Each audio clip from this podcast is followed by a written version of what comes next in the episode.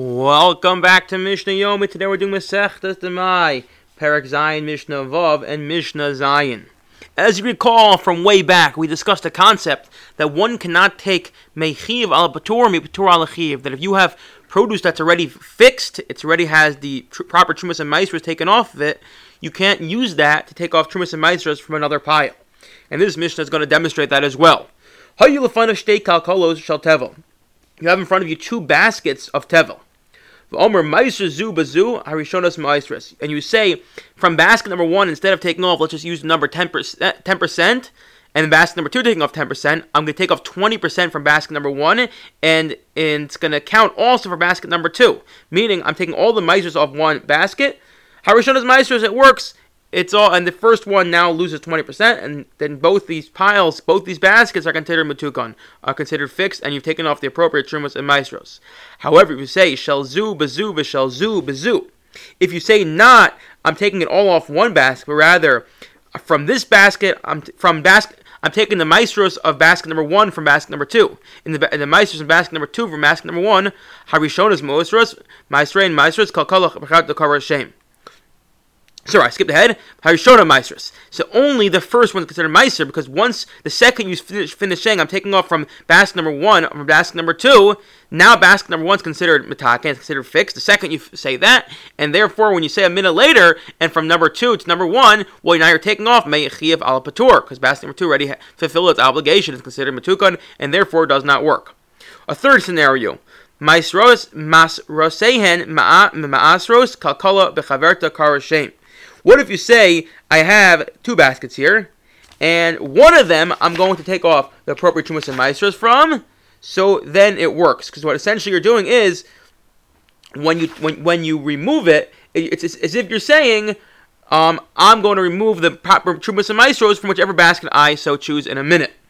That is Mishnah Vav. Mishnah Zayin is a little more interesting. It talks about what happens if you have a basket of of something. Let's assume, uh, for our argument's sake, of nice matuka payros, and suddenly tevel falls into it, or suddenly meiser falls into it. What happens here?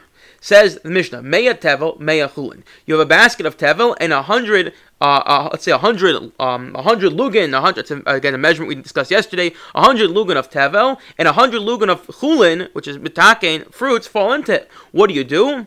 So the Mishnah says what you do is take out a hundred and assume the hundred you took out, those are you know are, are going to be the ones the parts that are tevel, and then you can attack in that. However, we do know that's very possible things got mixed around, so you have to take out a little more than a hundred just in case part of the that that tevel is um is in the chul and start part of the chulin is in the tevel and part of the chulin is in the tevel and part of the tevel is in the chulin. So meya tevel meya chulin. You have a, a basket of hundred tevel and hundred chulin get mixed into it. Noto meiv echa. Take out hundred and one. Assume that's the tevel and then take off appropriate trumas and maasros from that. Uh, so they, basically, you're going to end up losing one. You're going to end up losing one uh, one lug. That's going to have to retake off the trumas and maasros from. What if it's Mea Tevel or Mea Meiser? You have a hundred of Tevel and a hundred Meiser falling. So no del Mea ve'echad. Again, take off Mea ve'echad. Mea chulin metukanim, mea meiser, no noto eh, mea ve'eser. Then you take off 110. And the reason for that is as follows. So you have 100 chulin and 100 meiser. From the meiser, which he takes out the 100, he has to separate, like regular meiser, 10% of that to go to the Kohen, the Trumas meiser.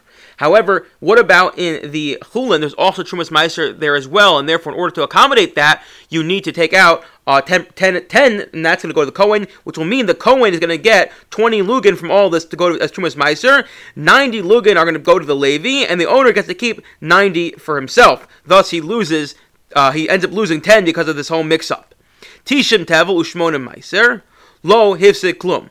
What happens if, sorry, um, if he has 90 of Meiser and 90, uh, Mega Tevel or Tishan Meiser, or Tishan Tevel Shmon Meiser, so 100 Tevel and 90 of Meiser, or 90 of Tevel and 80 of Meiser, i.e., there's more Tevel than there is Meiser. Lohif Seklum, he does not lose out any, meaning he just takes out uh, 80 or 90 in the respective cases.